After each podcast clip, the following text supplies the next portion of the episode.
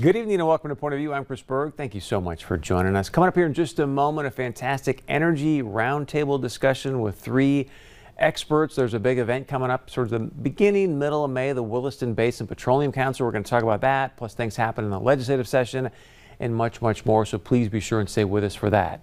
I want to start tonight, though, with this. Earlier today, President Joe Biden announced a quote unquote tax credit for anyone who takes the COVID 19 vaccine. Essentially, what he said earlier today, and please go to our Facebook page. We had a lot of action on this video. I, I put up a video earlier today. Go to facebook.com forward slash POV now. Again, facebook.com forward slash POV now to break all this down for you. But essentially, President Joe Biden says, look, we're going to use a tax credit system through big and or small businesses. So anyone that wants to take time off from work to go get their vaccination, paid time off. Anyone that has any sort of irregularities or maybe you don't feel well after taking the vaccine, you're going to get paid time off because if you took the vaccine and aren't feeling well, the company's going to still have to pay you. So it's sort of this interesting tax credit system that he's utilizing, which many people on our live stream suggested that they were bribing people to go take the COVID 19 vaccine. Again, go check it out on our Facebook page. Fascinating feedback from you, our audience, fascinating conversation, um, and enjoy what took place there. All right, now let's get to our Energy Roundtable that happened earlier today. Welcome to today's Energy Roundtable. Very excited because talking about energy, probably more important than ever in the history of our nation with what's going on with our administration, some of the things that are happening with prices and demand. So join us today. We've got some very special guests. You can see here we've got Lynn Helms, the director of the North Dakota Department of Mineral Resources. Also, Kathy Neset. She's the owner and president of Neset Consulting and the chair of the board for the North Dakota Petroleum Council, as well as Geoff Simon, executive director for the Western Dakota Energy Association. All three of you, thank you so much for joining us. I know we've got the big Williston Basin Petroleum Conference coming up here uh, towards the beginning, middle of May. We'll touch on that in a moment. In fact, I just want to share with our audience. Uh, Secretary of State, former Mike Pompeo, is going to be one of the speakers, so it's going to be great to be there. But Lynn, I want to start with you if you don't mind, because you were on Scott Hennen's show recently and you said something I think that was stunning, but I hope will also drive home the point to our audience on how important it is to have this conversation regarding energy right now. And so this is McKenzie County, just to give people some context in North Dakota. But you were on his show recently. You said, "Hey, uh, excuse me, Scott, for the first time in 18 years, in really the heart of the Bakken, there are zero rigs running in McKenzie County. Just if you can expand that a little bit, please. Yeah, that's right, Chris. We talked about the fact that last week, McKenzie County for the for the whole week had zero drilling rigs mm-hmm. operating, mm-hmm. and that hadn't happened in 18 years. Uh, I took a quick look back. Uh, the peak was 75 drilling rigs in January of 2014. So it gives you an indication how, in uh, that short period of time, just uh, seven years, how far we've fallen in the situation existing today in the oil and gas industry in Western North Dakota and why things like the Williston Basin Conference are so important. Conversations like this are so important. Uh, activity at, at the legislature is so important to get this industry back on its feet one of the things, and, and guys, I really want this just to be an open conversation for all of us. So if somebody wants to jump in, just please speak up, or if you want to respond to one of our other guests' comments or whatnot. But one of the things that also was talked about on Scott Show is the fact that the McKenzie County Commission not as friendly to energy as maybe it's been in the past. Anybody want to take this one and share with us what's going on there? Well, I'll, I'll take a first shot at it. Thank um, you. here you go. And uh, um, Scott and I did have that conversation. Uh, I you know, I don't want to exaggerate the situation, but as the Bakken boom started, uh, I recall uh, a couple of McKenzie County commissions that were super welcoming to the oil and gas industry, and it really changed the nature of McKenzie County and Watford City. Uh, when I moved to this state uh, 22 years ago, Watford City was was a tiny, sleepy little town, and and it went downhill from there. The Bakken boom turned that all around to where it is one of the most vital, vibrant cities in the entire state of North Dakota and, and generates tremendous amounts of, of revenue and, and, sales tax for the state.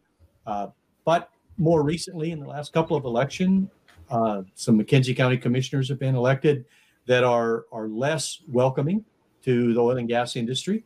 And we need to inform the citizens of McKenzie County about that and let them know that if this industry is going to grow and advance, uh, we've got to have cooperation between the federal, state, and county authorities on things like road restrictions and uh, landfills and well siting and highways and infrastructure, all of those things.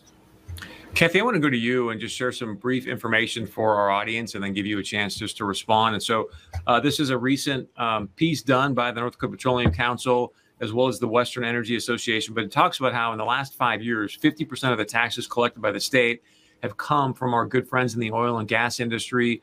When you hear zero rigs in McKenzie County, I think there's maybe 15, 16 rigs running in the state. Demand has been down for quite some time. Kind of take us out for the next 12 to 24 months. And, and what do you see happening here, especially with this administration in the oil and gas industry and as far as revenues for the state of North Dakota? Well, thanks, and thanks for having me, Chris. Um, you know, it's there's really an unusual dynamic going on right now, and it's it's pretty complicated. When you ask 12 to 24 months going forward, I think it's going to take a buy-in from all of us. And when we talk about, as Lynn was just talking about, the county commissioners in McKenzie County, the community, what I also see is this is an opportunity for us to engage these individuals. You know, a lot of this is um, educating, is talking, is to having forums just like what we're doing today, and make sure that everybody understands. You know, there's places that would love to have this natural resource that we have in Western North Dakota. So, you know, we have an opportunity and I say an obligation to develop these resources responsibly, efficiently, you know, environmentally friendly, but also, you know, to get out there and do them economically. This is a great engine for economic growth to continue. Um, you know, and I don't care whether we're talking Williams County or McKenzie or Dunn or, you know, all of all of these oil and gas producing counties. So there's a, there's a good opportunity also, and it takes all of us working together. So can can you speak to something real quick? Because one of the things that we really want to do here on the show is be be very action oriented, meaning like. In my opinion, I don't know if you guys agree with this, but there seems to be a war on fossil fuels right now. Senator Cramer put out a piece today where you've got people now within the administration trying to, you know, make banks not be energy friendly for certain infrastructure investments and the Green New Deal. So for the person sitting at home that says, wait a second, you know what? Fossil fuels give me cheap energy. It's an incredible revenue for our state. There's great jobs. What can the person at home be doing to make a difference and let their voice be heard to, to continue the production of fossil fuels? Well, I'm going to follow up with that one educate themselves educate themselves and get out there and advocate. And even if it's just advocating to your neighbor, your family member, whomever it may be, I think it's just so important that we know what's going on. And I'll also, you know, nicely remind everybody as they, you know, um, challenge the use of fossil fuels, uh, they're using it every day. We all are and we use it in a multitude of different ways. And i'm sure when you know your grandma's in the emergency room and you need those you know medical supplies that come from petrochemical business that comes from petroleum that comes from oil here in north dakota you don't want to you don't want to skimp on that. We want to we want to have this um, available for everyone. Yeah and in north dakota you can speak to this as well kathy. I mean there's really some great tech innovation happening to become much more carbon neutral whether it's coal or oil or whatever correct Absolutely. And you know what? We're all for this. But you know what? We're all for all of the above also. And I think I think all four of us here sitting here today can say, you bet we can do this, but we can do this, you know, in, a, in an environmentally friendly way. And there's no such thing as just shutting the light switch off. We don't want to do that. And who does that hurt the most? Unfortunately, the lower income population. Very well said. I think many people forget that. I mean, it's like a, a sort of um, unforeseen inflation or tax when we start to raise energy costs. And if you're making 200 grand a year, it doesn't really matter if it's four bucks a gallon. But if you're making 40, obviously it makes a big impact on your disposable income. Geoff, let's go to you for a moment because we're starting to wrap up the legislative session here in North Dakota. I just mentioned a moment ago that the oil and gas industry generates 50% of the state tax revenue. So I just want to get your take on this because Governor Burgum signed the bonding bill today, $680 million 435.5 of that going to the Fargo Moorhead uh, diversion. So, should Cass County just be saying thank you, Western North Dakota, or just your comment on that? well, uh, Cass County should be saying thank you. The entire state of North Dakota should be saying thank you the oil and gas sector in this state because that revenue does benefit every county in the state. The study to which you refer was the Fair Bar Association, just to kind of, you know, show everyone, particularly our legislators, that, that those dollars do get spread around through, you know, the Common Schools Trust Fund and, and Resources Trust Fund, the Outdoor Heritage Fund. All these all these uh, funds receive revenue from oil tax, and uh, you know, I guess to, to kind of follow up on what Kathy was talking about, folks really do need to educate themselves. I, the thing I'm fond of saying is that if you want to learn about the energy sector and where your oil and gas and your gasoline comes from, where your electricity comes from, please, please, please don't watch the mainstream media.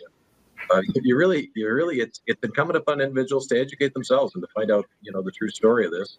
And there are people here in North Dakota that are willing to share that. So, uh, from each one of you, if you don't mind, because since both of you brought up the idea of education, other than watching Point of View, what's the single most important resource they should, uh, you know, look at or, or find to educate themselves about the energy industry? And Lynn, we'll start with you if you've got one. Well, I sure do, Chris. And uh, so the the websites that we have in North Dakota are are tremendous. The Petroleum Foundation has put together a website with all kinds of information about what energy does in in North Dakota. And of course, the Lignite Energy Council is, is holding their annual meeting here today, and we got the Williston Basin section coming up. So um, there is a tremendous amount of information available on the state websites and, and through the internet to educate yourself on what oil and gas does for North Dakota. You know, I personally uh, have experienced this, and I think every North Dakotan has through the 80s, 90s, early 2000s. It was all out migration. So every one of us has dozens of relatives scattered across the United States. Uh, second step after you educate yourself is educate those friends and relatives that have moved away that are living in uh, areas, consuming areas instead of producing areas, and let them know just how fantastic this has been for their home state. Yeah. Kathy, one thing that you think people, hey, Chris, if people just knew a little bit more about this, it would make a tremendous impact for us. You know, I'll just follow up on the comments of the other guys. I, I think it all comes down to, you know, an overarching widespread energy policy that includes all of the above. And we do need petroleum, we do need fossil fuels, and we do need coal, and to be able to work towards the renewables. But this is a transition. I always say there's a balance between, you know, what's, you know, one, you know, good and evil, uh, you know, reliables and fossil fuels.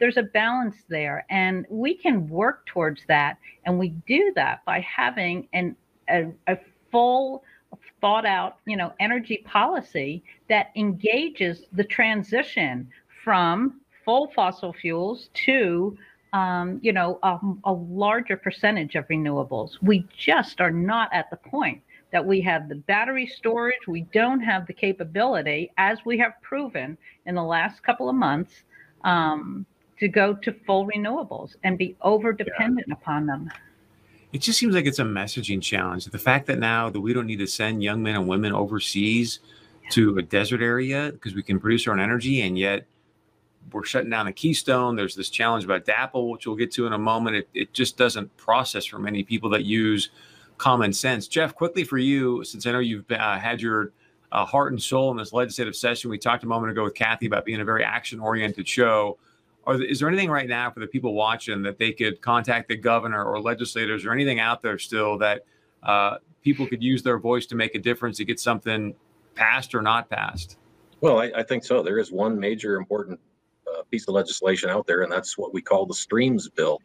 The uh, Senator Wardner has called it the trifecta. We, we passed 1425 uh, 1425, which uh, directs legacy fund principal investments in the state. The bonding bill you mentioned that that's using legacy earnings. And the streams bill would dedicate future streams of legacy earnings to various spending, essentially spending categories.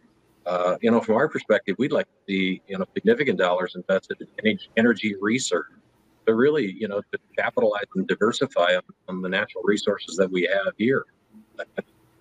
Kathy, since you're the uh, chair of the North Dakota Petroleum Council mm-hmm. Board, an opportunity to speak to this Williston Basin Petroleum Council. And I, I think as we started this conversation, you know, has there ever been a more important time for every person on the planet to get engaged and be part of this? So if you want to speak to what people are going to learn, I know it's going to be done virtually this year as well. So hopefully we could have literally millions and millions of people joining.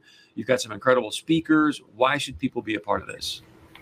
Oh, just because it's the coolest thing to do in North Dakota in May. okay.